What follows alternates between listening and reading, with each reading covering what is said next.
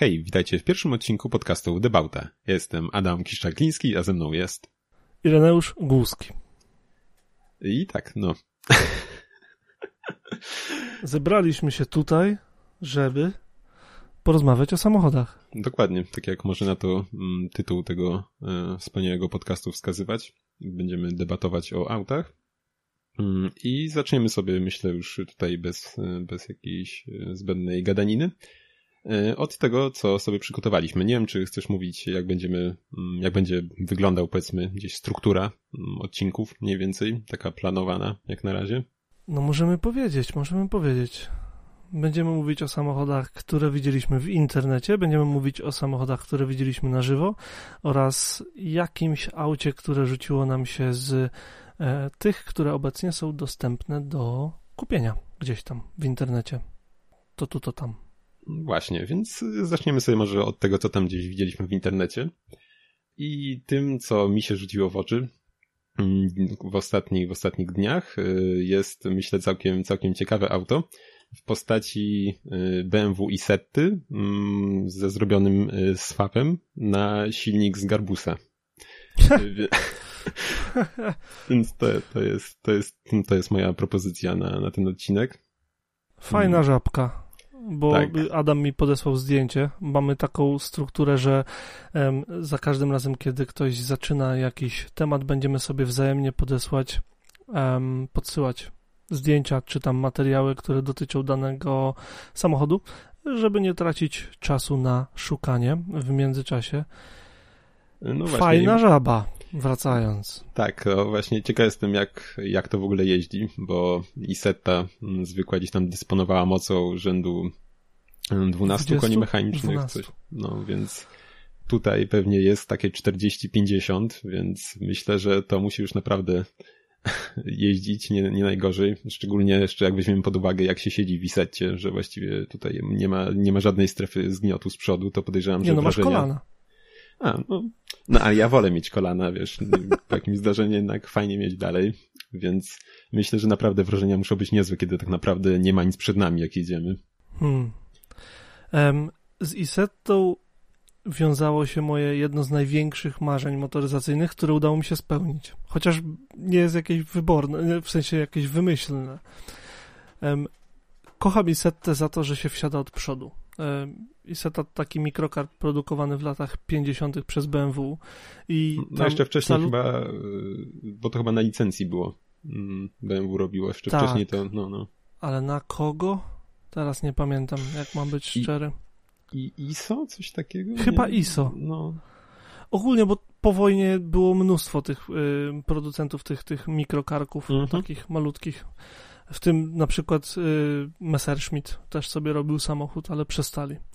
Niemniej, Isetta wyróżniała się tym, że wsiada się tam od przodu, otwierając calutki przód, przednią szybę, maskę i tak dalej. Dlatego zaśmiałem się przed chwilą, że strefa zgniotu to de facto kolano. Natomiast ja byłem tym strasznie zafascynowany, ponieważ gdy otwierasz drzwi, przód, wejście, włas, nie wiem, to kierownica się też unosi, żeby ci było wygodniej wsiąść. I nie jest to jakieś tam nic specjalnego i w zasadzie bardzo sprytny, fajny mechanizm, ale strasznie chciałem wsiąść sobie do Isetty i kilka lat temu, jakieś w 2016-17 roku, byłem na zlocie pojazdów zabytkowych w Puławach i ktoś przyjechał Isettą w stanie perfekcyjnym i w moim ulubionym zestawieniu kolorów, czyli tym biało-czerwonym, tym, w którym jest najbardziej znana. Taki, no. I kurczę, sobie wsiadłem. Nie miałem okazji się przejechać, niestety, bo właśnie gość odjeżdżał, ale no, to było... A w ogóle zmieściłeś się, bo tutaj zdradzę, że rosły chłop z ciebie. Ledwie, ale wszedłem, ale faktycznie nie wyobrażam sobie podróżowania tego więcej niż samemu. A ponoć tam wchodziło 2 osoby i de facto jak się spojrzy, to no są fotele, ta ławka jest zaprojektowana na 2 osoby ewidentnie, natomiast byłoby to średnio wykonalne, ale ten egzemplarz, który ty wysłałeś, jest niesamowity. W sensie bardzo mi się podoba to, że ze względów oczywistych silnik Garbusa jest po prostu za samochodem. Po prostu tak, sobie jedzie z Isettą, a po drugie te koła. No nie, no tak, bo cały układ nie jest wklejony siłą rzeczy. No nie wiem, też mi się to kojarzy tutaj akurat w tym poście o tym aucie jest to wspomniane, też mi się kojarzy taki projekt był Fiata 500 z silnikiem tam bodaj z Lambo. No, to też podobnie to wyglądało właśnie, że był 2 razy szerszy właściwie, nie? Przez ten napęd. Mm. No. Jak no fajny, szalony projekt. Trochę może bezsensowny. Ale... Troszeczkę. No. Ale wygląda jak żaba. Naprawdę. Tylko brakuje jakiejś takiej facjaty.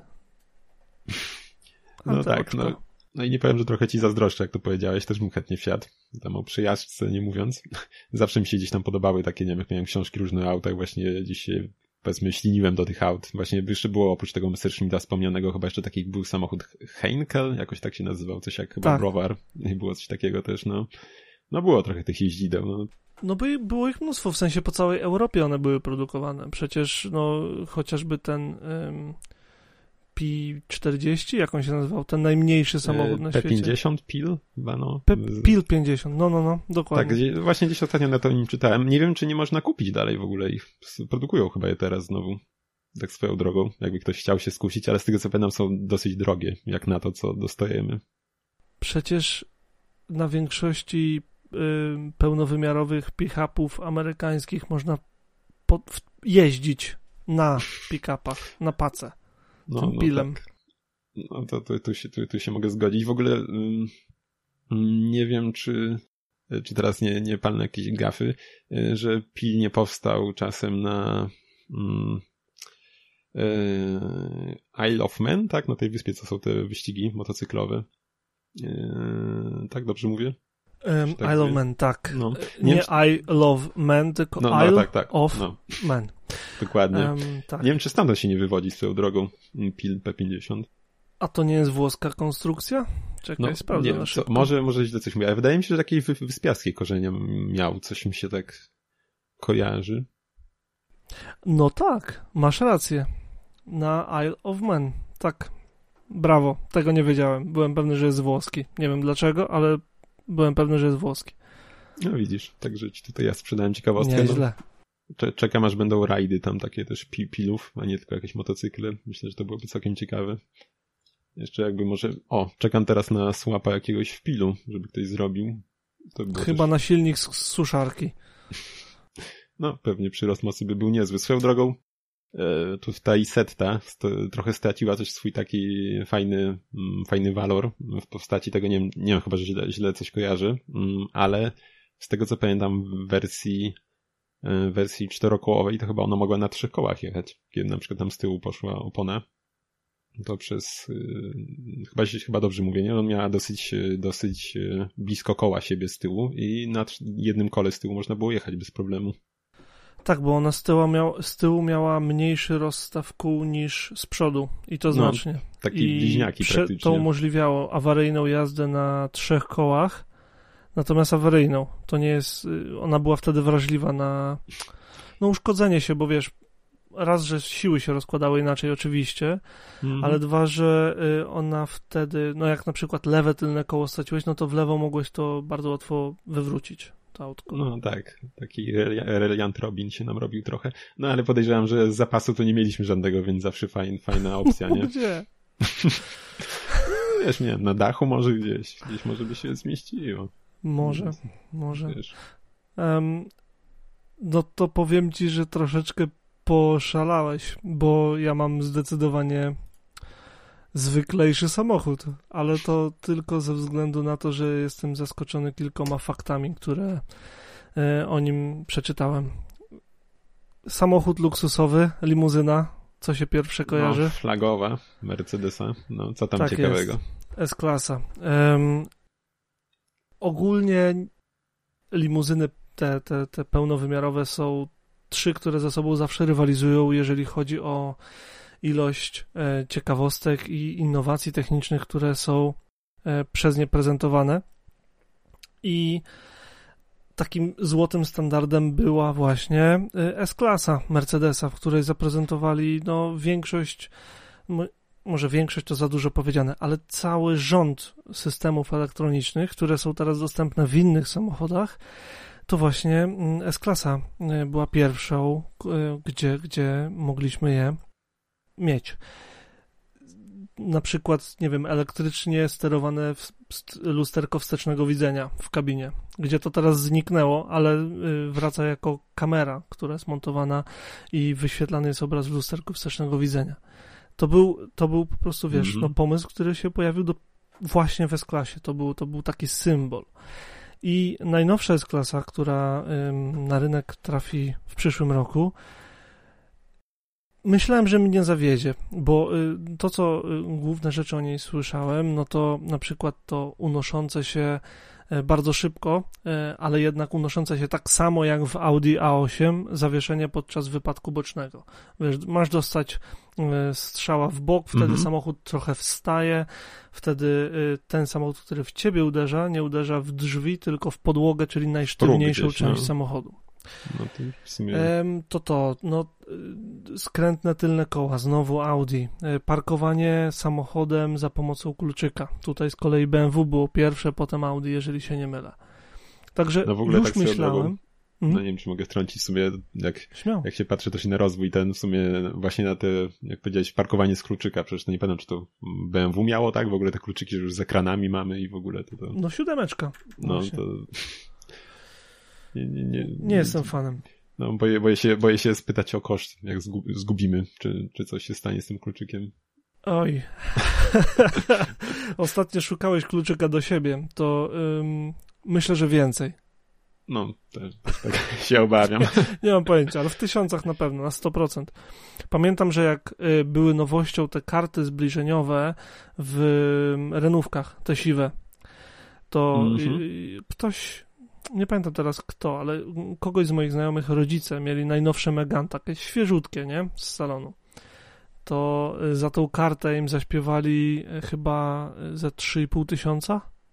No to nieźle. Ja pamiętam właśnie, jak nie jestem dosyć tej młody, to jak te właśnie chyba, wydaje mi się, te karty gdzieś tam w tych Megankach chyba tak wchodziły. To jeszcze dosyć nieduży byłem. Pamiętam właśnie, jak mi tato opowiadał o tych tutaj magicznych bajerach w tych Megankach, to naprawdę czarna magia dla mnie była, nie? Że nie kluczyk, tylko masz jakąś kartę w ogóle, to robiło wrażenie i to jeszcze, że to jakieś Renault. Strasznie irytująca rzecz.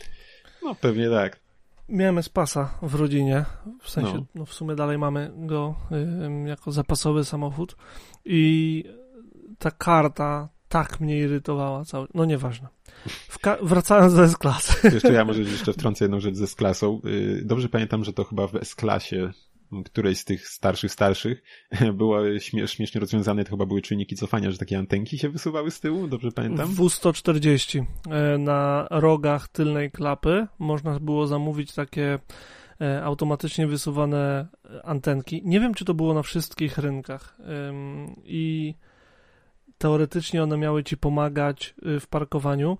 Na pewno musiało się to podobać Japończykom, bo oni od bardzo, bardzo dawna, na pewno nie od lat 70., ale myślę, że wcześniej, na przednich lewych, tak, przednim lewym rogu samochodu były takie charakterystyczne słupki parkingowe z lampką na górze. Kojarzysz, o co mi chodzi?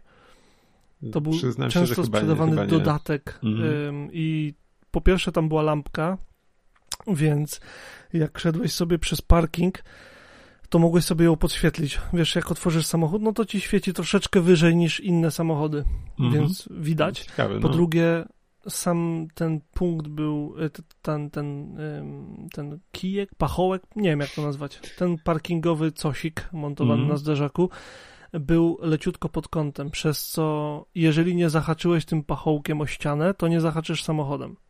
No nie głupie, jak patrzę na chociażby jakieś drogi i dojazdowe, wyjazdowe z parkingów podziemnych czy piętrowych, to myślę, żeby się przydało ludziom takie rozwiązania. Wiesz, w Polsce drogi są tak czy siak dość szerokie, ale patrz na to też przez pryzmat tego, że w Japonii jest ciaśniej. No nie, no tam wiadomo, każdy centymetr gdzieś tam się liczy u nich. Stąd kejkary przecież. No. Tak, ale miałeś rację. Te słupeczki parkingowe z tyłu na S-klasie były w W140.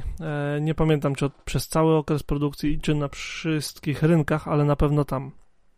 Wracając do najnowszej S-klasy. Jak już ustaliliśmy, mnóstwo nowych rozwiązań było wprowadzane w S-klasach i dlatego jak przeczytałem o tych wszystkich takich wymienianych teraz rzeczach, na których dziennikarze się często skupiają, to byłem trochę zawiedziony, ale potem zacząłem się wczytywać się zacząłem bardziej i jest kilka rzeczy, które są fantastyczne, ale najpierw, co sądzisz o wyglądzie nowej S-klasy? Jak dla mnie jest okej. Wiesz, chociaż powiem ci, że umiarkowanie mi się podoba tył jakoś, taki nie wiem, zbyt taki wyoblony jak dla mnie jest, ale tak jako całokształt, myślę, jak taka, wiesz, flagowa limuzyna, to znaczy flagowa, tak jest jeszcze chyba ten Maybach, czy już nie robią, Mercedes Maybach. Zapytałeś mnie o S-klasę, czy robił S-klasę Maybacha? Dokładnie, czy powstaje to jeszcze? Robią S650 Maybach i jeszcze jest Pullman powyżej. Natomiast to już nie jest Mercedes, to jest już inna bajka. Taka Lagonda, rozumiem. Tak. To tak ma działać. Okay. I w końcu nie powiedziałem, czym mnie zaskoczył, bo rozmawialiśmy o wyglądzie. Dla mnie jest zbyt sportowy trochę ten tył. Przypomina mi CLS-a. Nie rozumiem, dlaczego nagle... O, CLS ten taki był taki cały, taki okrąglutki, tak? To było CLS. AMG GT 4-door mi bardziej chodziło i CLS, które one są, wiesz, wszystkie takie z tyłu siup, takie schodzące obłe właśnie, te lampy przyklejone na, nie wiem, naklejkę chyba, tak jak kiedyś A6 wyglądała. Wiem, że na żywo będzie wyglądał świetnie, ale na zdjęciach mnie nie rusza tył. Może i tak w sumie, ja też lubię bardziej takie, nie wiem, czy mogę powiedzieć, takie zbudowane z bardziej prymitywnych kształtów, jeśli chodzi o takie limo duże, takie ja lubię, jak są te trzy klocki i tyle wystarczy, nie? Po prostu tutaj ewidentnie język stylistyczny wyznaczyła A-klasa i CLA, czyli od najmniejszego modelu poszło w górę, a zawsze było odwrotnie. I zobaczymy, jak będą, wiesz, zobaczymy, jak rynek zareaguje, bo my sobie możemy debatować, ale ja nie pójdę do salonu i nie nikt z nas nie będzie, tak, nie pójdziemy po siódemkę czy coś. A właśnie, może jeszcze ci wrzucę, jak tak, tutaj tego był wcześniej off-top, właśnie siódemkę widziałem, chyba ci wysyłałem nawet fotkę na żywo tą nową. I nie wygląda to aż tak tragicznie. A zmieścił ci się grill w kadrze? Tak, udało się, włączyłem szerokokątny obiektyw i jakoś się zmieściło. Ale nie, właśnie może nie jestem miłośnikiem jakimś tego, ale myślałem, że będzie gorzej, szczerze mówiąc. Na żywo ujdzie, powiedzmy. To jest bardzo dobre słowo, ujdzie. Tak, to mówisz, co tam w tej S-klasie jeszcze wpisali? Właśnie, dlaczego w ogóle tą S-klasę poruszyłem? Po pierwsze, jestem zaskoczony, jak aerodynamiczna jest. Bo Tesla Model S, która się wydaje takim, wiesz, taką strzałką, która przecina powietrze i w ogóle, i nie ma grilla przede wszystkim, ma stosunek oporu powietrza 0,24, a ta S-klasa 0,22. To jest bardzo duża różnica, bo to się fizycznie przekłada na mniejsze spalanie i wiesz, przyspieszenie lepsze i tak dalej. To jest pierwsza rzecz. I teraz druga rzecz to w jaki sposób to osiągnęli. Oprócz tego, że tam wyprofilowania, jakieś tam przetłoczenia, płynne linie, to zrobili motyw, o którym ja nigdy nie słyszałem. A jeszcze felgi są specjalnie zaprojektowane pod tym kątem, to swoją drogą. Ale przy felgach powietrze dość mocno atakuje właśnie w koła, prawda? Bo raz, że skręcasz, ale nawet jak jedziesz prosto, to tam jest ruszający się obiekt i tak dalej. Wiadomo, Mercedes wymyślił, że puszcza gorące powietrze z silnika, czy tam z komory silnika, tworząc taką poduszkę aerodynamiczną naokoło kół. Jakimś tam specjalnym, wiesz... czary mary. Czary mary. I to bardzo mocno ponoć obniżyło, wiesz, opór powietrza. No fantastyczny pomysł. No brzmi to... Nie wiem na ile to jest, szczerze mówiąc, nowe. Podejrzewam, że jakbyśmy poszukali, to pewnie w jakimś sportowym samochodzie, jakichś tych super auto, pewnie coś takiego by się znalazło, ale no raczej też nie kojarzę takich rozwiązań, jeśli chodzi o auta właśnie jakieś takie luksusowe bardziej, nie? Po prostu użytkowe zwyczajnie. No. To brzmi jak rzecz z F1 czy z NASCAR-u, gdzie to naprawdę, wiesz, ma jakieś tam ogromne znaczenie, a tutaj zwykle... Znaczy, no właśnie, no, właśnie też tak pomyślałem, jak powiedziałem o jakichś tych sportowych czy tam superautach, to w sumie tak samo jak i F1, to jednak silnik z tyłu, to tam nie masz z czego powietrza brać, ciepłego. Mój błąd. Ale nie, no tak, no to brzmi naprawdę fajnie. Ciekaw jestem, czy przejdzie też później do jakichś mniejszych modeli. Myślę, że tak, wiesz, no wszystkie takiego typu rzeczy przechodzą z modeli najdroższych do tańszych. No prawie wszystkie. ESP było wyjątkiem. A jak ci środek podoba jeszcze? Tak może zapytam, jak już...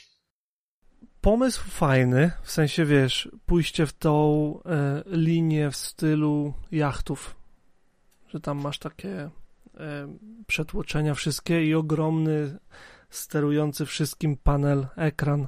Tego nie unikniemy. Co mi się nie podoba? Chyba trochę za dużo przycisków porzucili.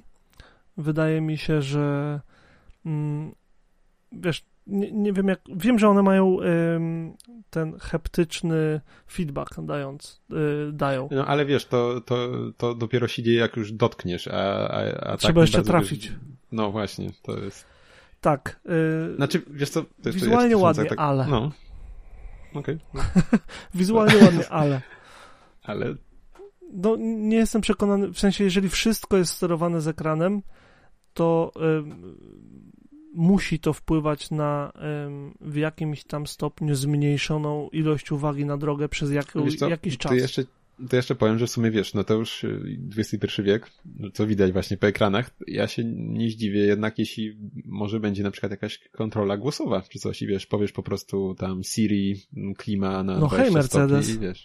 Przecież będzie MBUX w najnowszym. No właśnie, no to wiesz, no to może to nie będzie wcale taki problem, nie, że ty tam masz na ekranie wszystko, bo może będziesz większość takich rzeczy właśnie jak klimatyzacja, radio czy coś, może będziesz, no to pomijam, że z kierownicy pewnie też, nie, ale może też będziesz sterował po prostu głosowo, nie? Myślę, że tak. Poza tym Mercedes ma ten sprytny system z tymi gładzikami na kierownicy, gdzie one zmieniają swoją funkcjonalność w zależności od tego, gdzie jesteś na ekranie. No, więc to ciekawe, pewnie jakoś tam to rozwiąże. No wiesz, nad tym pracuje sztab ludzi, nie? Ale mimo wszystko sterowanie wszystkiego tylko z ekranu ogromnym fanem nie jestem. A miałem okazję jechać w Teslach na przykład, gdzie te ekrany ogólnie są chwalone za to, jak łatwo je obsługiwać i tak dalej. I widziałem na jak długo kierowca. Odwracasz uwagę?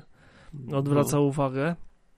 No i powiem szczerze, że tak patrząc z zewnątrz, a to nie był dla niego nowy samochód, on już jeździł jakiś czas, to tak z zewnątrz patrząc na dość długo i na wystarczająco długo, żeby że się czujesz niekomfortowo patrząc na to, jak on patrzy. Ale w Tesli sobie odpalasz autopilota, co sam cię obchodzi? No osiedlu nie odpalisz. Wiesz, tam...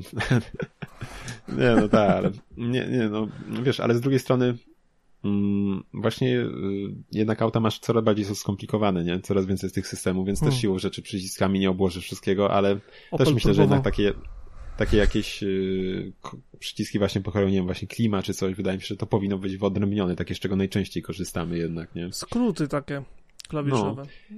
I jeszcze miałem powiedzieć, że w sumie przypomina mi się jeszcze, jak właśnie o przyciskach myślę, wydaje mi się, że to było Porsche, któraś z poprzednich, sprzed już kilku lat, jakaś poprzednia generacja, wydaje mi się, że była taka, że miała naprawdę tych przycisków na tunelu środkowym tak nie żałowali, nie wiem, czy kojarzysz?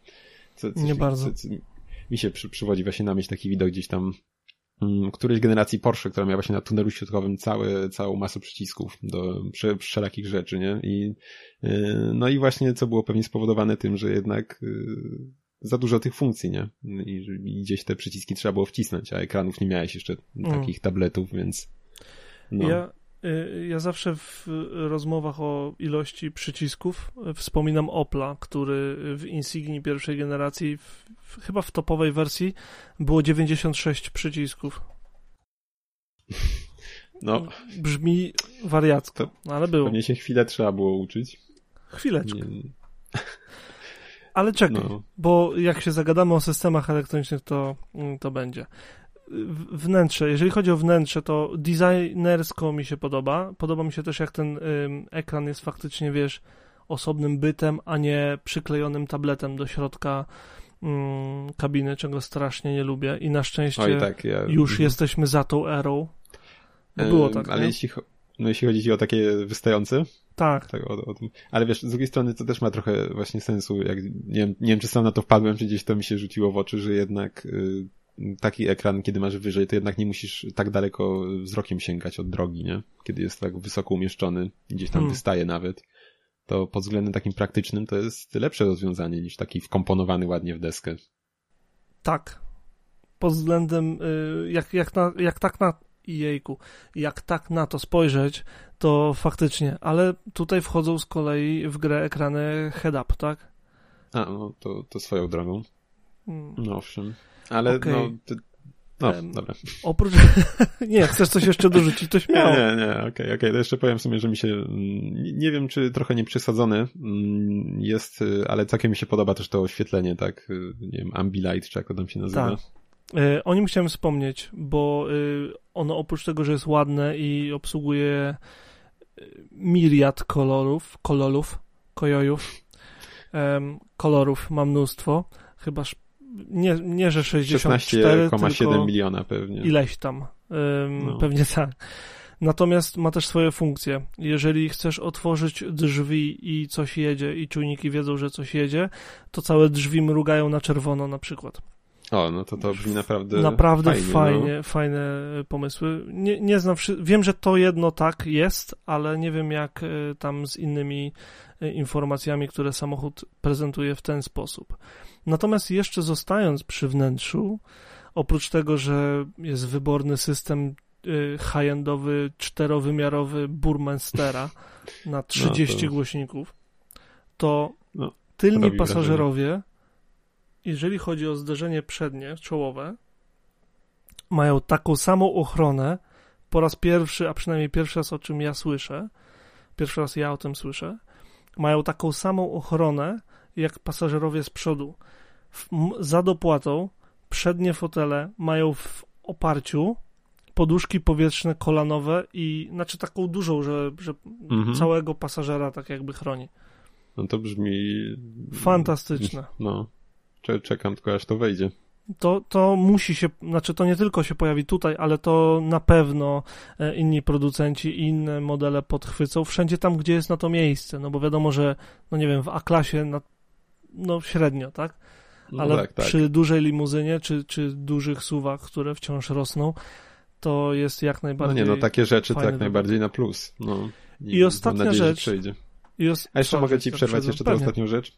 Jeszcze wrócę na chwilę do tego oświetlenia, bo oglądałem nie tak dawno, nie jestem biegły w nazewnictwie merców, ale jest chyba to jest S-klasa, też taka w coupé dwudrzwiowa. Tak, to chyba jeszcze jest S-klasa. Ale go zabijają ten model. O, widzisz, to ciekawe. No nie wiem, jak go widzę na żywo, to tam całkiem takie wrażenie robi takiego masywnego auta. No mi się to podoba całkiem. Taki, nie wiem, Grand Tourer, nie? Ale właśnie, i tam właśnie pamiętam co do jeszcze tego oświetlenia, że tam mogłeś ustawiać sobie tryby jakieś różne, które macie tam właśnie tam w połączeniu chyba nawet z muzyką, wiesz, tam jakieś uspokajające i te kolory wtedy odpowiednio się tam zmieniają i tak dalej, czy tam chcesz się czuć rzeźko i wtedy też odpowiednio świeci i tak dalej. To chyba jeszcze połączone było z masażem w fotelu jakoś odpowiednio, coś takiego. Tak, też nie pamiętam jak się to nazywa, to ma nazwę swoją. Ale faktycznie są takie tryby i to jest część tego systemu MBUX najnowszego, że sobie właśnie wybierasz, chce się zrelaksować i fotel cię masuje, oświetlenie na zielono na przykład, deszczyk w tle i też są te perfumy, więc pewnie też są wykorzystywane. O jest, no.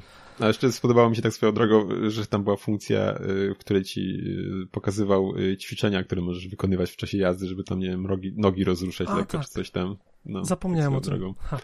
No. Dobra, to co tam jeszcze chciałeś ostatnia powiedzieć? Ostatnia rzecz. Przednie reflektory. Już się przyzwyczailiśmy do tego, że były halogeny, potem były ksenony, potem biksenony, potem światła laserowe, potem LEDowe, potem matrixowe jakieś, nie pamiętam nawet. Dużo tego jest. W S-klasie najnowszej są dwa rodzaje świateł, albo LEDowe, takie ultra zaawansowane i tak dalej, fajne, ale topowe światła mają tylko 3 źródła światła. Nie, wydaje mi się, że to są jakieś potężne diody LED, ale mogę się mylić. W każdym razie 3 źródła światła. Tylko że otaczają je lustra, a będąc precyzyjnym, 1 300 000 luster. O. Brzmi drogo w wykonaniu. Ja sobie wyobrażam słuczki parkingowe, ale już pomijam to.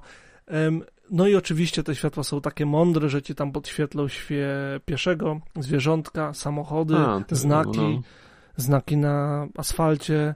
Wszystko to jest, tak? Ale sam fakt, że tam jest 1 300 000 luster sztuka, to mi się w głowie nie mieści. Ciekaw jestem, jaki to jest w ogóle wielkości, nie? Bo to, że jakieś takie nanometry czy coś to będzie wchodzą w grę, bo to przecież... Ale co to za... Jak to jest, że te lustra jedne odbijają światło, a drugie nie wtedy, kiedy trzeba? To chciałbym wiedzieć, jak to działa mechanicznie, bo w głowie mi się to nie mieści. No wiesz, może bardziej rozwinięta forma na przykład rzutników, które też nie wiem, czy wiesz, mają tego typu rozwiązania, gdzie masz przecież, jeśli chodzi o laserowy model, gdzie masz też właśnie lustro, które w odpowiednich momentach gdzieś tam jest jakoś przykierowywane, żeby odbijać w konkretne miejsce ekranu i tak dalej, no. Więc pewnie jakaś bardziej zaawansowana wersja czegoś takiego. A też co do reflektorów, swoją drogą, to chyba wszystkie te, co wymieniłeś poza oczywiście ksenonami i biksenonami, to matrixy to też chyba są LEDy, tylko jakoś tam odpowiednio spięte, nie? Chyba tak, ale powiem szczerze, że nie do końca pamiętam i nie chciałem okay. Tutaj, wiesz, snuć. Jeszcze chciałem tylko wspomnieć, że nie, też w sumie tak trochę powiem, nie do końca jestem pewien. Nie wiem, czy to nie chodziło, nie te Matrixy, bo chyba któryś z nich są tak bardzo zespolonym bytem, że tam nie bardzo jest co zrobić, jak ulegnie awarii takie światło. Nie wiem, czy to nie są Matrixy czasem i z tego, co pamiętam, to są bardzo, bardzo drogie światła, kiedy coś się im stanie i trzeba wymienić. Każda nowoczesna technologia, Adam. Jak każda nowoczesna technologia. No cóż. Okej. To co? Myślę, że zamykamy temat autek, które widzieliśmy w internecie na teraz. I przejdziemy do autek, które widzieliśmy na żywo. Okej, to może tym razem ty zaczniesz? Czy chcesz odpocząć chwilę od mówienia? Nie, będę chciał cię zaskoczyć i to dlatego tak, ja zacznę, bo będę miał taką króciutką informację, którą chciałem cię zaskoczyć i mówiłem, że ci podrzucę. Potem ty powiesz to, co przygotowałeś, a właściwie co widziałeś i później ja zakończę ten temat. Okej? Okej. Jak wiesz, mieszkam nad morzem.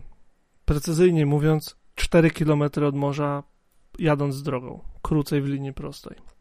I pojechałem sobie na spacer kilka dni temu.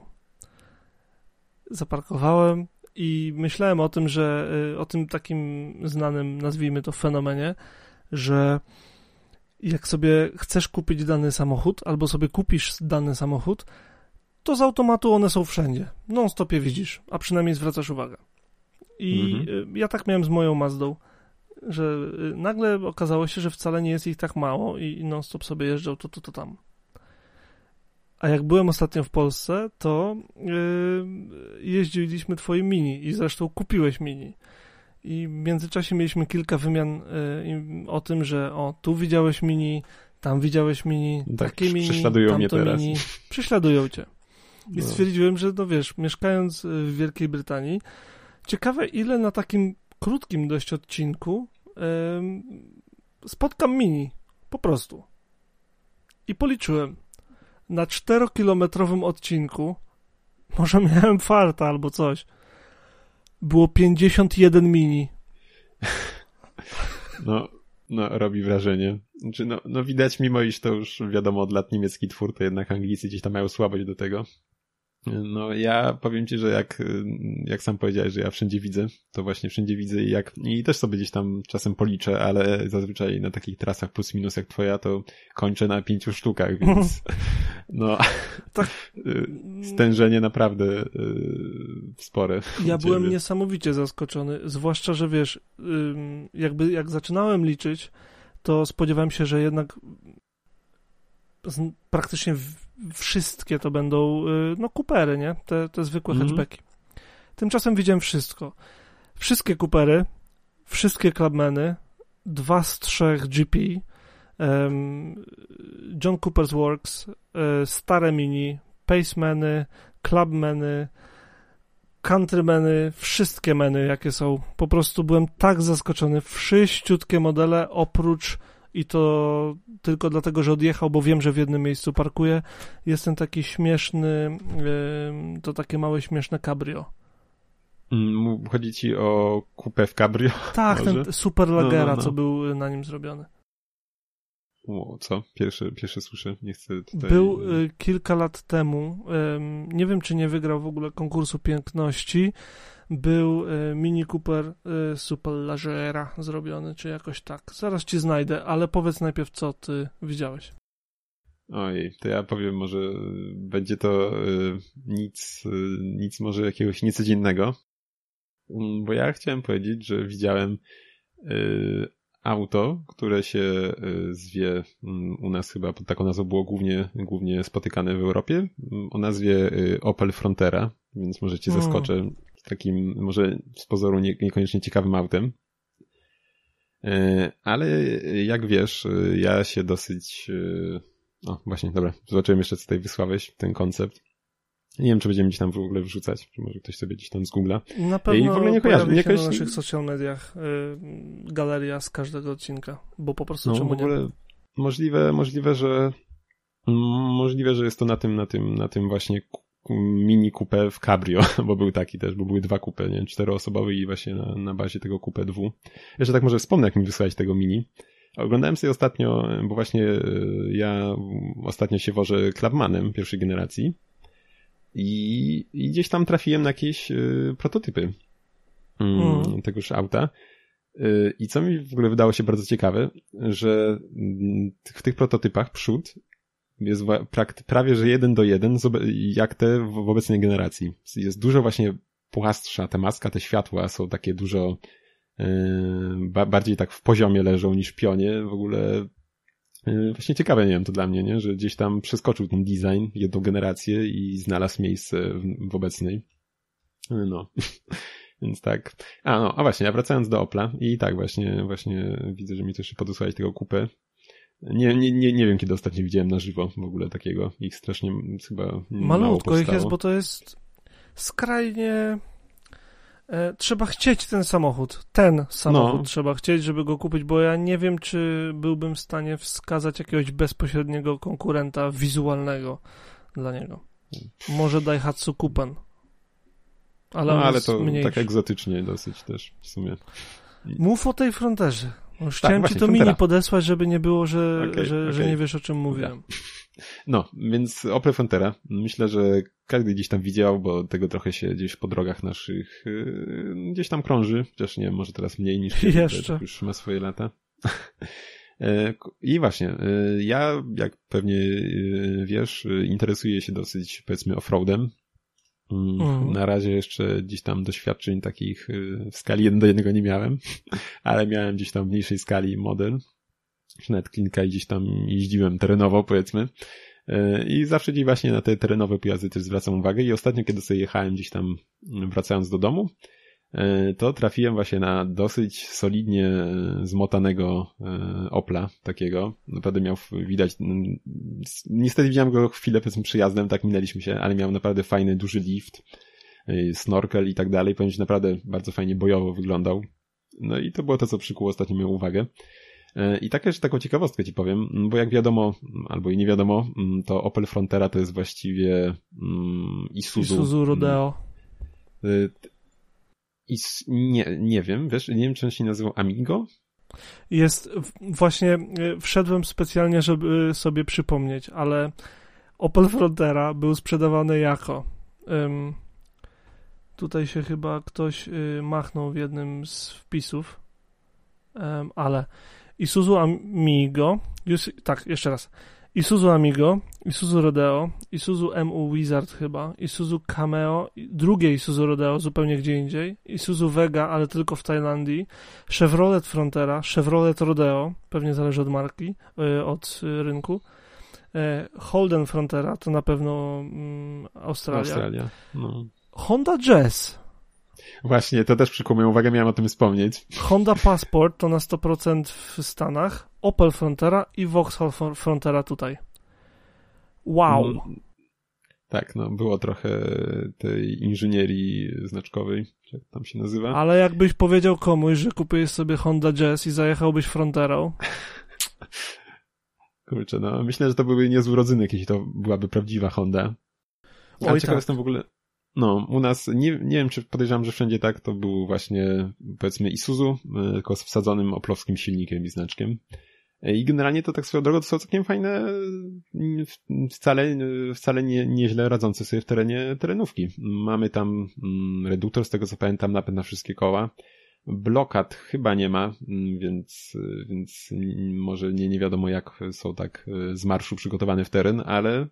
Jak najbardziej, jako w miarę niedrogi materiał na jakieś auto do takich wypadów w teren, to jest całkiem fajna platforma. Jeśli ktoś by chciał zacząć i gdzieś się wgryzać w jazdę taką terenową, to myślę, że można gdzieś się przyjrzeć temu autu, a mówię jeszcze o generacji pierwszej oczywiście. Tak. Znaczy, nie wiem czy oczywiście, ale no. Niestety wraz z wgryzaniem się w teren ta osoba będzie musiała się wgryźć w mechanikę i w blacharkę.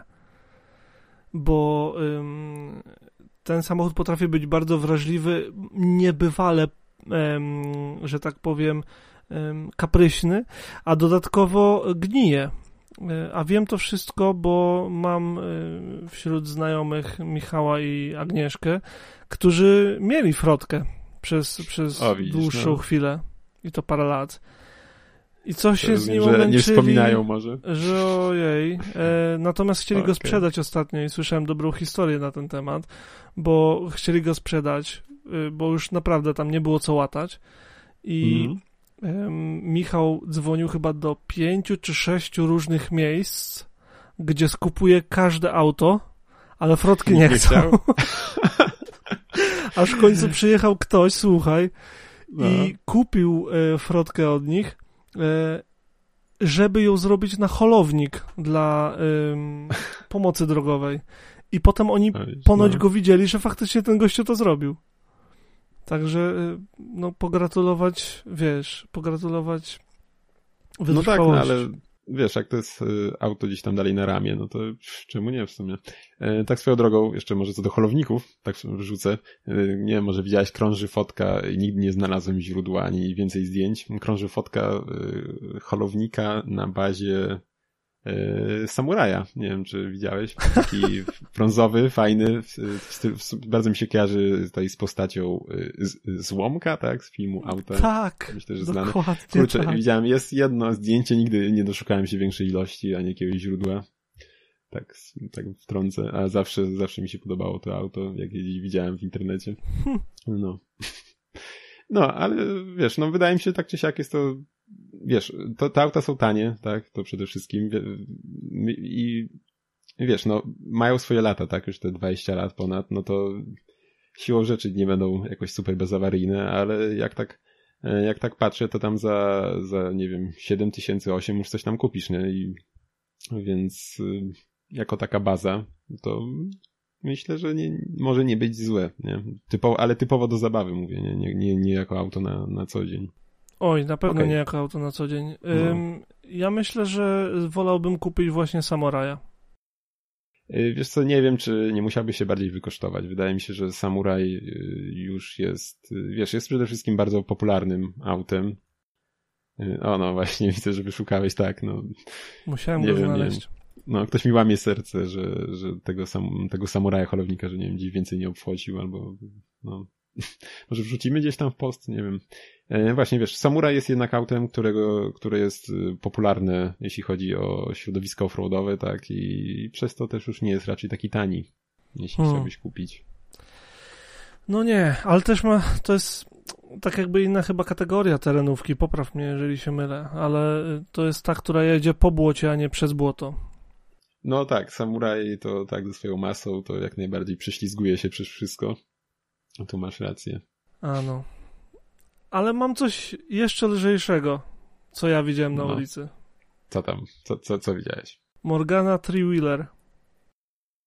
To w sumie, wiesz co, jak tak myślę, to nie wiem, czy mnie zaskakujesz, bo chyba wspominałeś, że widziałeś parę dni temu, ale zazdroszczę strasznie. Ja mam do nich straszną słabość. Tak. Pewnie sam bym nie kupił, żeby nie było, ale widziałem i chciałem go wspomnieć głównie ze względu na okoliczności, bo właśnie zaczęło padać po mega słonecznym dniu. I wiesz, wracasz do domu z jakiegoś sklepu czy coś, patrzysz, tutaj deszcz sobie leje. I po lewej stronie właśnie tak spojrzałem, dosłownie tylko śmignąłem, a tu gościo, wiesz, taki biedny, w okularach takich lotniczych. Fantastycznie to wyglądało.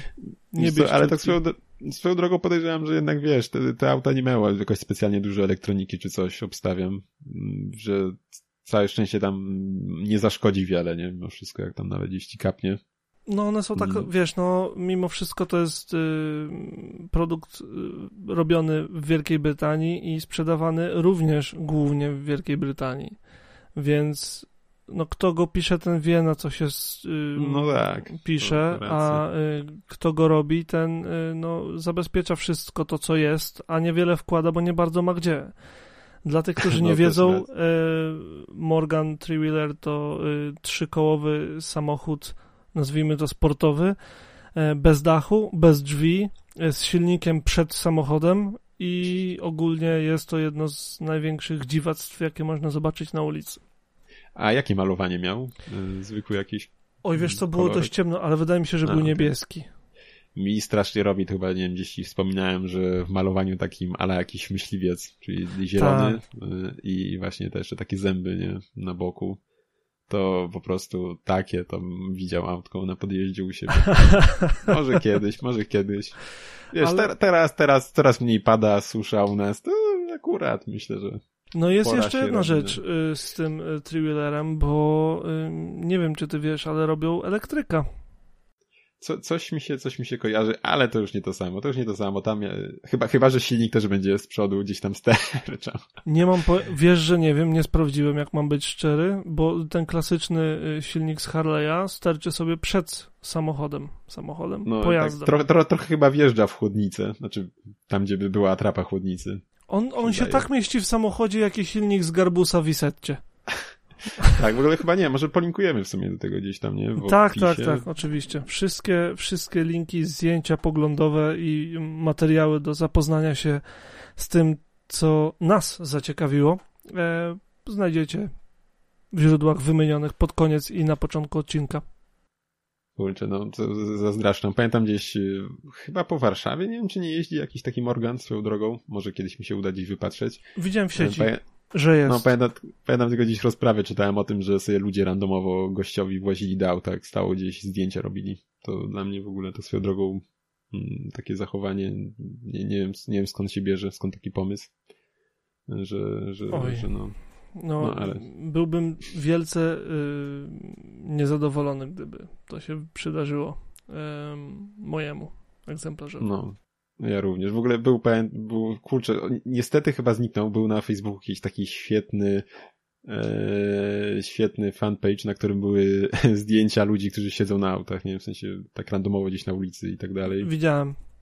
Kurczę, ale chyba zniknął już jakiś czas temu i wielka szkoda, bo tam i piękne opisy też były i... Kurczę, widzę, wysłałeś tego elektryka, faktycznie silnik z przodu i... Jeśli to jest ta forma już taka końcowa, czy to jeszcze jakiś prototyp? To jest chyba prototyp akurat, ale pozwól, że sprawdzę, bo w sumie... No, wygląda całkiem fajnie dalej, no. Silnik chyba z przodu, tak jak mówisz. Tak, zostawili. Silnik więc za takim na swoim zderzakiem. Miejscu, nie? No, jak najbardziej. Podoba mi się, że ma jedno oko, w sensie że jedno dodatkowe oko. Reflektor z przodu. Tak, że ma tam, wiesz, środkowy pojedynczy reflektor. Mega fajnie to wygląda. Jezu, jest taki świetny jakiś samochód z stary, nie pamiętam nawet jak się nazywa, może na przyszły odcinek znajdę. O, taki hotrodowaty powiedzmy, ale to jest chyba gdzieś tam jakiś taki legitny samochód po prostu, nie wiem, tam z lat 30 czy coś. Też ma właśnie takie światło super z przodu, jeszcze taki smukły jest do przodu tego jednego światła, tak się schodzi. No nie, może jakiś tam znajdę na kolejny odcinek, gdzieś wkleimy. Już myślałem, że mówisz o Chryslerze Prowlerze, czyli Pafusa. Co? Ten hodorodowaty samochód i tak dalej. Jak zacząłeś tak mówić, to myślałem, że nie, mówię o prawdziwym aucie starym, nieudawanym. Okej, ja chyba nie kojarzę, przynajmniej tak z pamięci, że jest... Gdzieś poszukam ci kiedyś, no. Bo teraz to masz coś na następny odcinek, to już jesteś w 1/3 przygotowany. Okej, może być. Lepiej dla mnie. Postaram się nie za często mówić o brytyjskich samochodach swoją drogą, chyba że będziesz miał jakieś życzenie albo zobaczę coś naprawdę, naprawdę rzadkiego, bo no, mógłbym mówić, bo w tym tygodniu miałem przyjemność widzieć naprawdę mnóstwo różnych ciekawych samochodów. Wiesz, no myślę, że musimy korzystać z tego, że jesteś właśnie to jeszcze mogę wyspach, powiedzieć. Okej, to w takim razie jeszcze powiem, że widziałem Bristola 412. Bristol to była taka firma, która robiła praktycznie samochody na zamówienie. Też nie znalazłem informacji. I opisałem go kiedyś w artykule i podeślę, obiecuję podesłać do naszych materiałów. No to żeś rodzyna trafił niezłego naprawdę. I on parkował, najlepsze jest to, że on parkował za 300 metrów od mojego pierwszego mieszkania w Wielkiej Brytanii. No to miałeś, nie wiem jakie były szanse na trafienie. mega fart. No ja pamiętam jeszcze ten późniejszy ich model Fighter chyba był. Tak, który tam gdzieś nawet rzekomo miał mieć moce dochodzące do 1000 koni, a to gdzieś samochód sprzed chyba nie wiem, czy nawet nie 100 lat już by był. Byłby no, na 100. W ogóle nie wiem właśnie, czy to już całkiem upadło, bo jakoś nawet w sieci chyba specjalnie informacji nie ma o tym. Oj wiesz, to jest jedna z tych marek, która się pojawia i znika i pojawia i znika. No, taka manufakturka, nie gdzieś tam. Tak. No. Tam padło głównie przez zarządzanie bezpośrednio. Powodem było złe zarządzanie, niepłacenie pracownikom i ogólnie zamiast inwestowanie w firmie, to kupowanie sobie jako dyrektor kolejnych, wiesz, super samochodów, jachtów, domów i tak dalej. Świetny plan. No. Ale to mówię o tym oryginalnym, nie że teraz, tylko... Mm-hmm. Okej. No, to nie wiem, czekaj, to już przechodzimy dalej? Chyba tak, chyba pora na perełki aukcyjne. Okej, to ja mam znowu zacząć? No, ja mówiłem ostatnio. Okej, dobra, więc tak, to co mi się rzuciło, muszę link wziąć i ci wysłać, znaczy rzuciło. Cyk, już, więc tak, autkiem, które dzisiaj ja wyszukałem, jest myślę całkiem ciekawy samochód, a konkretnie NSU RO80. Wow! Tak, Wankel. W ogóle tak sobie ustaliliśmy, powiedzmy, że w miarę będziemy robić tak, że ja będę dziś tutaj z Polski gdzieś jakieś oferty wyszukiwał, a ty gdzieś z wysp, żeby jakaś taka, powiedzmy, różnorodność była. I właśnie, i trafił się na jednym z serwisów zajmujących się motoryzacją, poświęconym motoryzacją. Znalazło się NSU RO80 z roku 72 za całą kwotę 14 900. Niesamowite. Tak, myślę, nie wiem w sumie na ile jeszcze ludzie to kojarzą, mimo iż auto jednak dosyć przełomowe. W ogóle jeszcze tak trącę swoją drogą, jeszcze zanim może o samym aucie, a jeszcze o innym aucie, nie wiem czy kojarzyć będziesz NSU Prinz, taki mały, mniejszy taki sedanik. Powiem tak, NSU. kojarzę to jest bardzo dobre słowo. No, tak czy siak właśnie. Była też wersja usportowiona, chyba 1000 się nazywała, która mi zawsze gdzieś tam robiła, od kiedy zobaczyłem fotkę pierwszą, bo ona miała silnik z tyłu. I pamiętam, że strasznie mi robiło, jak w wersji tej takiej wzmocnionej na jakichś rajdach jechała właśnie z uchyloną klapą tylnią i to mi się tak zawsze podobało. To zawsze super wygląda. No, więc tak. I właśnie, i to jest ciekawe, co mnie dosyć zasmuciło później, jak się o tym dowiedziałem, co mi mój tato powiedział, że nie wiem jaka to jest w relacji do mnie, tak, nie znam się na tym do końca, ale że jego wujek generalnie był zapalonym fanem motoryzacji i miał właśnie takiego NSU Prinz i oprócz tego miał jeszcze, już nie pamiętam dokładnie jaki to był model, jakiegoś, z tego co pamiętam to było chyba jeszcze z lat międzywojennych, Citroena miał model, więc też dosyć wiekowy. Nie mów, że miał Traction Avant. Traction Avant, czyli jakkolwiek to powinienem powiedzieć. Co, francuski? Francuski u mnie bieda, mocno, nie umiem, bardzo bym chciał, ale Citroena Traction Avant, ale teraz pewnie wszyscy, co się na francuskim znają, będą na mnie źli. Kojarzę dlatego, że on miał silnik z przodu, napęd z przodu i był absolutnie nie do ścignięcia dla ówczesnej policji. Ciekawy. To był jeden z samochodów wybieranych przez, tak tradycyjnie wybieranych przez przestępców. Takie samochody znam ogólnie trzy. Właśnie ten, wiem chyba co Ford będzie Sierra, jeszcze. Cosworth i pierwszy Transit. To były auta, których się nie dało, wiesz, były najczęściej wybierane, bo po prostu najlepiej się sprawdzały w pościgach. Nie wiem w sumie jak to się ma do pościgów, ale jeszcze mi się gdzieś kiedyś obiła informacja, że oczywiście już nie wiem jak się nazywa, ta Omega, co tam Lotus ją przydłubał. Carlton, tak? Omega. Carlton Omega, no to nie, czekaj, Lotus Carlton. Jakieś, no, coś słyszałem, że też tam jakieś takie spod Ciemnej Gwiazdy, tak? Czy ktoś tam bo mówi, że typy też go wybierały. Masz rację, ogólnie Carlton Omega, Lotus Carlton, czy jakkolwiek go zwać, była to specjalna... Z zewnątrz to była Omega, ale ona z Omegą miała niewiele wspólnego. Lotus wziął i zrobił najszybszego sedana ówcześnie na świecie, więc nie było samochodów w Wielkiej Brytanii, który mógłby ją dogonić na ulicy, w służbie policji. Więc jeżeli byłeś sobie panem złym, to brałeś coś takiego i byłeś nie do doścignięcia. No, chyba że cię złapali, wiesz, tam zajeżdżając od drugiej strony. No. Ale mówimy o początku lat 90., więc ten przepływ informacji był znacznie wolniejszy. No tak, teraz to już raczej uciekanie nie wchodzi w grę już za bardzo, bo jednak wszędzie masz i kamery i tego, że to raczej sens ma nikły. No nie bardzo. Ale mów o tym RO. Dobra. Tylko chciałem powiedzieć właśnie o tym tutaj, że tym NSU Princie i Citroenie, że niestety właśnie potem gdzieś tam, bo właśnie tenże wujek tam był dosyć zapalony fanem i że sam to remontował w garażu. Tylko niestety, i że gdzieś to stało, powiedzmy, w stanie takim trochę rozkręconym, częściowo rozłożonym, było w trakcie remontu, ale niestety nie zdążył już dokończyć i gdzieś to niestety przypadło potem już. Wielka szkoda. Bardzo fajne auto. Właśnie. Ale co zrobić. No, więc wracałem do NSU. Jest to bardzo ciekawe auto, które zadebiutowało pod koniec lat 60., w roku 67 bodaj. Mhm. I tak, no przede wszystkim to, co się rzuca w oczy jako pierwsze, to jego wygląd, który był bardzo, bardzo nowoczesny, tak? Jak patrzymy na samą linię, gdzie mieliśmy takie jedno długie przetłoczenie z światła, które były w sumie takim pod jednym zespolonym kloszem. To był samochód, który wygląda jak w latach 80. z przodu. Tył tak. Bardziej lata 70., ale przód to normalnie 20 lat przed konkurencją.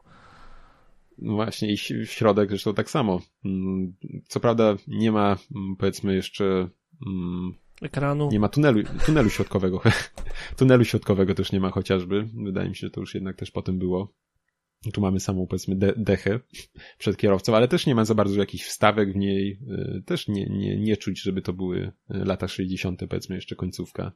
Ale jak też zobacz, jak jest wykończona ta deska. Ona jest obłożona skórą albo jakimś takim, wiesz, materiałem czy czymś. No, albo jakiś Skype pewnie czy coś. W sumie nie wiem. Ale to miało być takie gdzieś tam auto jednak trochę bardziej luksusowe, więc no, kto wie, kto wie. Executive, no wiesz, to jest konkurent. Jakby wtedy istniał, to by konkurował z klasą E i BMW 5. Czy nie, trójką i C-klasą. To był ten segment. Więc... super. I w ogóle 82 000 kilometrów przebiegu. No, ale biorąc pod uwagę sama pod maską, że jest Wankel. To właśnie... Tak. No to... niby auto sprawne technicznie i jeżdżące. No, ale wiesz, jak ma nawet te 80 tysięcy i tam mamy wankla z lat 60. konstrukcję. Ale to jest przykład na to, że te silniki są trwałe. Przynajmniej się nie rozpadł w tym ciepłym garażu, w którym był przetrzymywany. Niesamowite zjawisko, w sensie znalezisko. Super. I jeszcze tak może powiem o samym aucie, że na przykład jest taka ciekawa rzecz w nim, że mamy, nie pamiętam, czy mamy coś w stylu automatycznego sprzęgła w nim, że skrzynia jest, mamy tylko dwa pedały, tak, gaz, hamulec, ale skrzynia jest mimo wszystko ręczna i zmieniamy bieg ręcznie, ale sprzęgło gdzieś tam samo pracuje i nie dość, że mamy sprzęgło, to jeszcze jest oprócz tego przekładnia hydrokinetyczna, tak jak w automacie często bywa. I tak, sam samochód ma 3 biegi, ale właśnie dzięki tym przekładniom możemy całą trasę przejechać na przykład na trójce. Wiadomo, że to nie będzie dynamiczny start, ale możemy normalnie z trójki od razu ruszyć i w ogóle biegów nie zmieniać przez całą podróż. Więc to jest bardzo ciekawe jeszcze. O, super. Taka ciekawa rzecz charakteryzująca to auto, no więc no wyprzedzało swoje czasy, tak? Dzięki temu w ogóle, że silnik był taki, to dzięki temu był i środek ciężkości nisko, maska mogła tak nisko schodzić, bo wiadomo, silniki wankla są bardzo małe. Ty wiesz, bo ja sprawdziłem, on ważył tylko 100 kg, w sensie silnik. No, nie dziwi mnie to, biorąc pod uwagę, jakiej to pewnie wielkości było. Ale... Jednak... No jednak te silniki miały sobie równych, tak? No i jeszcze co do tego hamulce miał z tego co pamiętam, miał tarczowy już na wszystkich kołach. Naprawdę? Mhm, więc jak na tamte lata to naprawdę no konkurencja była w tyle, no co by nie mówić. No naprawdę super znalezisko. Co do wytrzymałości silnika, to no masz rację, on ogólnie wymagał przebudowy, remontu przy około 50 000 kilometrów. Czyli jeszcze masz zapasu parę. Pewnie jest drugi, nie? Ale no, pierwsze problemy w tych silnikach pojawiały się, uwaga, po około 24 000. Tak, ja gdzieś czytałem, że jeszcze był wcześniej, nie wiem czy to weszło do produkcji, w ogóle był taki najpierw jeszcze jakiś taki mały sportowy bardziej samochodzik, który miał jeden cylinder w ogóle, z wanklem, taki testowy bardziej, bo NSU w ogóle, nie wiem co tam zaszło, ale ono weszło w prawa w ogóle do patentowe, tak, do silników wankla w ogóle wtedy. Tam coś, ja nie pamiętam jak to było, ale tak, oni mieli, jeżeli nie mają w ogóle, to mieli bardzo długo prawa patentowe wankla. No i nie wiem, czy oni nie chcieli w ogóle licencji po prostu też nie sprzedawać, tak, innym markom i czy to po prostu też nie miała być trochę taka reklama dla tych silników, te auta, no ale niestety nie do końca wyszło, a szkoda. Ciekaw jestem, jakby może się to potoczyło, gdyby ten wankiel gdzieś tam wypalił. A co do jeszcze samej trwałości, to podejrzewam, że biorąc pod uwagę, ile jest specjalistów pewnie od wanklów w Polsce na przykład, mazdowskich, to ciekawe, czy łatwo byłoby znaleźć kogoś, kto by ten silnik chciał przygarnąć do zrobienia. Wiesz co, tam zasadniczo bardzo często wrzucali silnik V4 z Forda, jak się psuł wankel. O, no brzmi jak też nie pamiętam skąd, krótki ale silnik, nie? Wiem, że V4 było wrzucane w NSU. Potem próbowali nawet V6, ale... Ciekawe, gdzie to się mieściło. No właśnie, V6 się nie mieściło. I no, trzeba tam było coś przebudowywać. Natomiast... Ale jeszcze wiesz, on miał, jeszcze tak powiem jeszcze jedno słowo, że on też dzięki temu, że ten silnik był lekki, to miał prawie 50/50, chyba tam 51% tak. Na przednią oś, 49% na tylnią, więc to no naprawdę... Mi się podoba to, że ten samochód nam dał A4. W sensie, no bezpośrednim następcą było Audi 100, bo NSU weszło w skład Audi, NSU, Auto Union, Auto Motorwe, nie, AG, przepraszam. I już mi się pomyliło z automotorwerkę. Nie wiem skąd mi się to wzięło w ogóle. Nieważne. Automotorwerkę. No. Weszło w skład tego, co dzisiaj należy do grupy Volkswagena. I tak, bezpośrednim następcą było Audi 100 C2 tego autka. Co jest super, bo to jest tak naprawdę A4. W sensie, no później było czwórką. Zaskoczyłeś mnie, bo coś takiego na polskich aukcjach nie trafia się często. Ja na przykład widziałem NSU takie na żywo chyba raz, ale to ja chyba nigdy, więc... Wiesz co, one się pojawiają na zlotach i przeważnie, wiesz, stoją wypolerowane, nieodpalone i pewnie tak samo potem stoją, że tak powiem, w domu. Ale ciężko się dziwić. Ciężko się dziwić. Zdecydowanie. No, to co ty tam wyszukałeś ciekawego? Ja wyszukałem coś, czego się nie spodziewałem spotkać na brytyjskich drogach. Bardzo. Taki tam pick-up. International śliczny. Harvester A100 ze small blokiem 5,7 litra. Dodatkowo nie, że fabryczny, tylko taka ciężarówka surferów pod tym kątem przerobiona. Włącznie z tym, że ma podsufitkę i fotele i tak dalej przeszyte pod kolor oraz na pace deskę z epoki z lat 50. Autko kosztuje sobie dobre 120 tysięcy złotych, bo 25 tysięcy funtów. Będzie. Ma 90 tysięcy mil przebiegu, więc prawdopodobnie będzie jeździć, aż ludzie wyginą. Myślę, że jakby ktoś się skusić chciał, to atutem jest to, że kierownica jest po dobrej stronie dla nas. Tak, ale jak to w takiej wersji, w takim stanie znalazło się w Wielkiej Brytanii? Nie gdzie wiem, o tym jeździ? Jakiś zapalony fan, Niesamowicie piękny samochód. Tak, ten kolor w ogóle, dwutonowe malowanie. Tak. Ja sobie czytałem, co to w ogóle są za pick-upy, bo powiem szczerze, że... Nie wiem, czy słyszałem w ogóle o tej, szczerze mówiąc, marce. Może gdzieś, ale tak... Kiedyś tam mi się obiła, ale to na zasadzie, wiesz, że zobaczyłem w filmie, to coś takiego, tyle.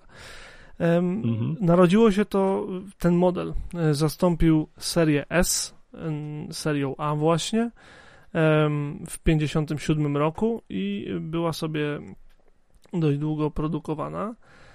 Miał trzybiegową skrzynię automatyczną, a jakże,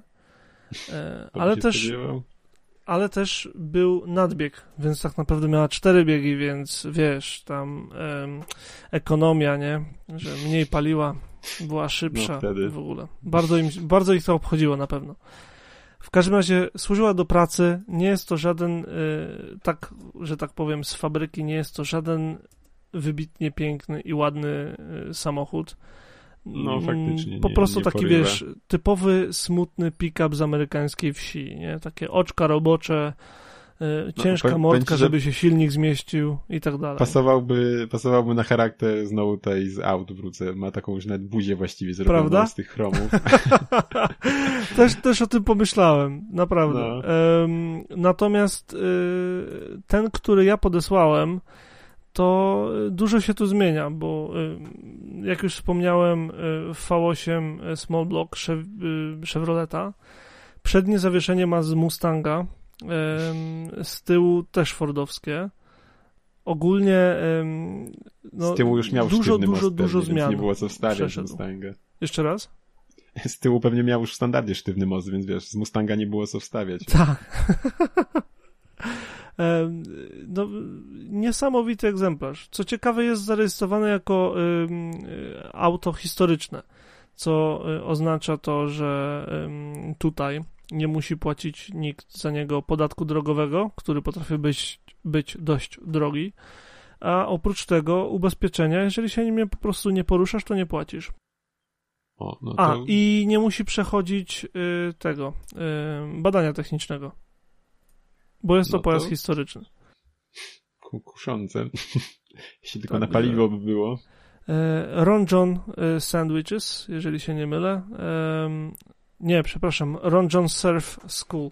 Więc... To jest jakieś coś istniejące faktycznie, że to jest taki fikcyjny, ktoś co stworzył. A wiesz, że nie sprawdziłem? Ciekawe, bo wygląda fajnie, taki motyw właśnie się przywija. Bo i na desce jest ten nadruk. Wiesz, że to istnieje? Nie wiem, czy to jest ta szkoła, ale ogólnie taka szkoła istnieje. Jakby to był autentyczny, to by było dopiero. To by było mega. Ale nie, no wygląda super. W ogóle to jeszcze widzę w kabinie ma jeszcze jakieś naklejki. Ze zlotów, tak? Jakichś zlotów, no fajnie też to wygląda. Naprawdę. Zwróć uwagę na podsufitkę, że jest podszyta tym samym materiałem co fotele i on ma też niebieskie wstawki. Mhm. I na ostatnim zdjęciu widać, że te słoneczniki, te, które ci pozwalają widzieć, jak słońce wali po oczach, nie wiem, czy to się tak nazywa, ja tak zawsze na to mówiłem, też są przyda w tym kolorze. Nie wiem nigdy. No, faktycznie. Kurczę. Także taka ciekawostka ode mnie. Tak, to ja powiem tutaj, jeśli będą już jacyś słuchacze, podejmuję akcję aktywizacji i proszę pisać w komentarzach, jak wy mówicie na taką tą... jak to tam powiedziałeś? Słonecznik. Ja mówię na to zawsze słonecznik. Słoneczną. No, ja nie wiem. Nigdy nie wiem właśnie, jak to nazywać. No to piszcie w komentarzach, co to jest według was. Okej. Nie, no śliczny. Naprawdę te dwutonowe malowania to jest piękna sprawa zazwyczaj. Kiedyś jakoś w czerwcu pojechałem się przejechać taką ultra wąską dróżką niedaleko stąd. Nie wiedziałem, że jest ultra wąska. Po prostu się przemieszczałem tamtędy i nagle znikąd, wiesz, ogromnie słońce paliło, tak totalnie gorąco, pełne słońce, to była ta fala upałów, która potem poleciała do was i wymijaliśmy się na takiej drodze szerokości polskiej osiedlówki z Chevroletem Bel Airem w tym samym kolorze. O, to też nieźle trafiłeś. Wiesz, no nie spodziewasz się czegoś takiego na środku angielskiej wsi. Kompletnie. A to był, wiesz, jeszcze w takim idealnym stanie, dwutonowe malowanie, jeszcze kombi. Czy to nie był może już... Bel Air, ale no taki, wiesz, duży, stary Chevrolet. No kurde. No brzmi. Panie, gdzie ty takie masz rzeczy? Jakieś Belery, Morgany, daj. Nigdy nie wiesz, co zobaczysz na drodze. I nieważne, czy tutaj, czy tam. I będziemy wypatrywać nowych rzeczy na za tydzień. No, co ty na to? To ja może jeszcze powiem, mogę jeszcze wspomnieć, zanim skończysz. Jedną rzecz, bo w sumie to nie będę mówił na przyszły tydzień czy coś, bo nawet nie wiem, co to było. Ale jak mówiłeś o Morganie, w sumie teraz mi się przypomniało, że też ostatnio gdzieś widziałem na ulicy, właśnie nie wiem, co to było. To było takie bardziej nowoczesne oczywiście. Nie trajkę, tylko właśnie też samochód. 2 koła z przodu, 1 z tyłu. Chyba motocyklowe, tak robią często i też śmieszny jakiś taki pojaździk, nie? Nie mam pojęcia, czy to jakieś seryjne było, czy samoróbka, bo niestety przysłoniła mi sporą część widoku bariera, tak odgradzająca pasy, ale no tak. Jeżdżą i u nas różne śmieszne wynalazki, tak tylko powiem. No. Nigdy tak naprawdę nie wiesz, czego się można spodziewać, wychodząc z domu. Bo rzeczy, których się kompletnie nie spodziewasz, potrafią się pojawić wszędzie. Kiedyś na Cyprze szliśmy, bo to byłem w grupie, taką kompletnie, wiesz, typowo kulturowo patrząc grecką wioseczką z uliczkami na, nie wiem, wóz z koniem, nie? Mhm. I Ariel Atom wyjechał z za rogu, gdzie on ten zakręt między budynkami musiał brać na 4 razy, bo się nie wyrabiał. I nie przewidzisz czegoś takiego. No.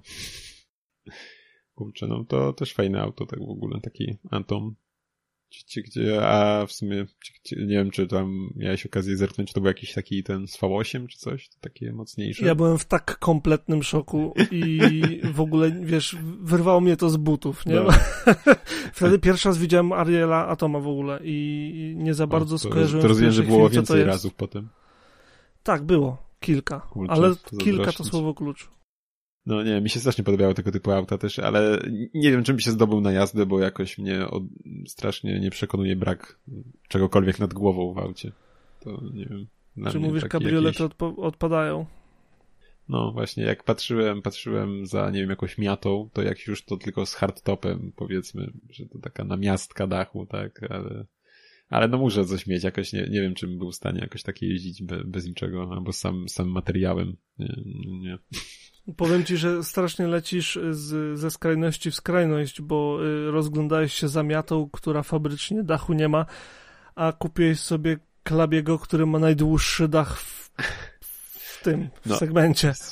No i wiesz, bezpiecznie się czuję teraz, tyle dachu nad głową, to mogę spokojnie jeździć, nie? A w razie gdybyś trafił na piękne, gwieździste niebo, możesz się bachnąć na nim i po prostu obserwować gwiazdy, co? O, no i bezpiecznie, tak? Bo i bezpiecznie. Stoję w miejscu, no, to widzisz, bezpieczne auto kupiłem, no. Ojejku, no. Byle służyło. Och, tak, oby. Mogłoby zacząć. No. Dobra. To co? Tylko będziemy kończyć na dziś. Chyba widzę, tak. Że tak nam nie najgorzej wyszło już. Z godzinkę 10-15 będzie, myślę, materiału. Myślę, że ten czas, jak długi jest nasz podcast, będzie się zmieniał, bo no wyrobimy sobie, wiesz, przekazywanie chociażby zdjęć, to zawsze trwało, za każdym razem trwało kilkadziesiąt sekund. Ja kilka razy się zaciąłem na dłuższą pauzę, bo ja tak miewam, więc myślę, że się, że tak powiem, wyrobimy. Pewnie tak. Jeszcze zobaczymy, jak tam z formułą też wyjdzie i w ogóle. No. W ogóle dajcie znać, oprócz tego, jak nazywacie słonecznik, to dajcie znać, czy taka formuła wam odpowiada. Czy chcecie, żeby jakiś segment był dłuższy albo krótszy. Może autek z aukcji więcej, a z dróg mniej, albo na odwrót. A może w ogóle tylko internetowe ciekawostki, bo tak. No, myślę, że na przykład nie będziemy raczej jakoś specjalnie też może jakichś newsowych rzeczy omawiać czy coś, bo jednak zawsze będą już trochę czerstwe w naszym trybie wydawniczym. Ja też zwróciłem uwagę na tego Mercedesa nie dlatego, że chciałem... jasne, ale mówię sobie, wiesz, tak jakoś, żeby się bardziej też na tym gdzieś tam skupiać. Nie? Pewnie. No. Dobra, nie przedłużając. Tak. Mówili dla was Ireneusz Głuski i Adam Kiszczak-Liński. Więc widzimy się, a właściwie słyszymy się za tydzień. Cześć. Tak. Hej.